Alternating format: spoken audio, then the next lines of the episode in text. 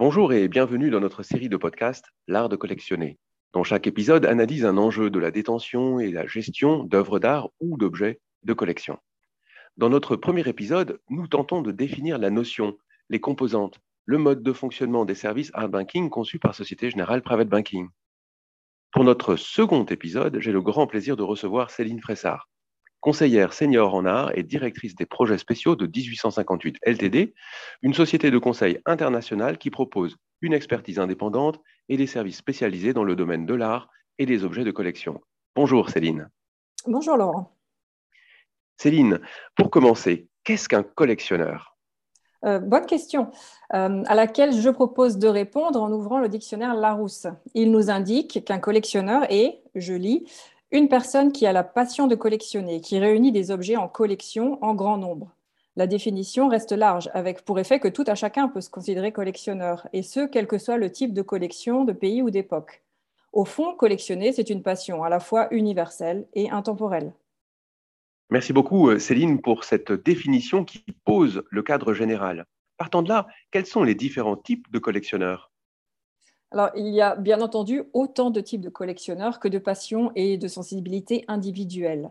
Le marché de l'art étant sans égal au niveau de la variété des œuvres et des objets qui le composent, une passion pourra donc s'exprimer de façon totalement différente d'une personne à l'autre. Il y a malgré tout un dénominateur commun à tous ces collectionneurs, qu'ils soient débutants ou aguerris. C'est l'excitation que confère l'acte de collectionner. Et c'est cette même excitation qui va servir d'émulateur auprès des collectionneurs aspirants. Merci Céline. Euh, lorsqu'on décide de euh, s'engager dans la voie de la collection, euh, on se pose nécessairement la question de comment acheter une œuvre ou un objet de collection. Avez-vous des conseils spécifiques sur ce sujet?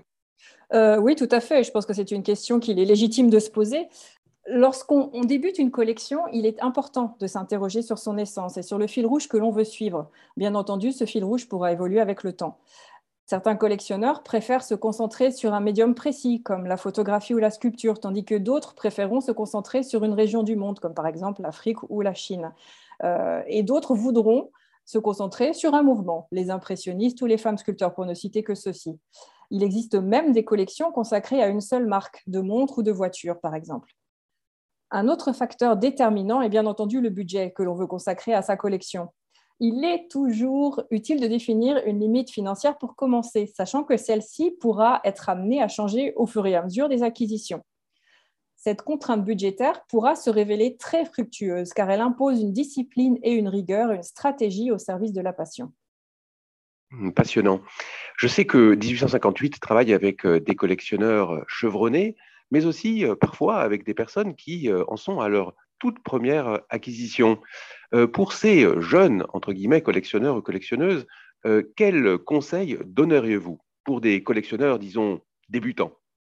Alors, on peut bien sûr apprendre à collectionner en faisant des erreurs, mais l'idéal reste de trouver un mentor ou un conseiller de confiance qui n'aura pas pour but de vous faire acheter des objets à tout prix. Euh, n'oubliez pas que l'acquisition d'une œuvre d'art, ça ne diffère que peu des autres achats d'importance que vous pourriez faire, comme une acquisition immobilière, par exemple. Euh, elle doit être basée sur le goût, correspondre à une idée conductrice, mais surtout, elle doit faire appel au bon sens et reposer sur une compréhension du marché de l'art. C'est-à-dire que le coup de cœur ne doit pas justifier n'importe quel prix. Lorsque vous achetez une œuvre dans une galerie, une maison de vente ou directement à un artiste, posez-vous aussi les bonnes questions. Est-ce que ce vendeur est digne de confiance? Est-ce que l'œuvre est authentique? La provenance est-elle complète et vérifiable? Et finalement, est-ce que le prix demandé est en ligne avec le marché? Merci beaucoup, chère Céline, pour ce premier éclairage. Nous poursuivrons cet échange dans le prochain épisode et écouterons vos conseils en matière d'administration, de mise en valeur d'une collection.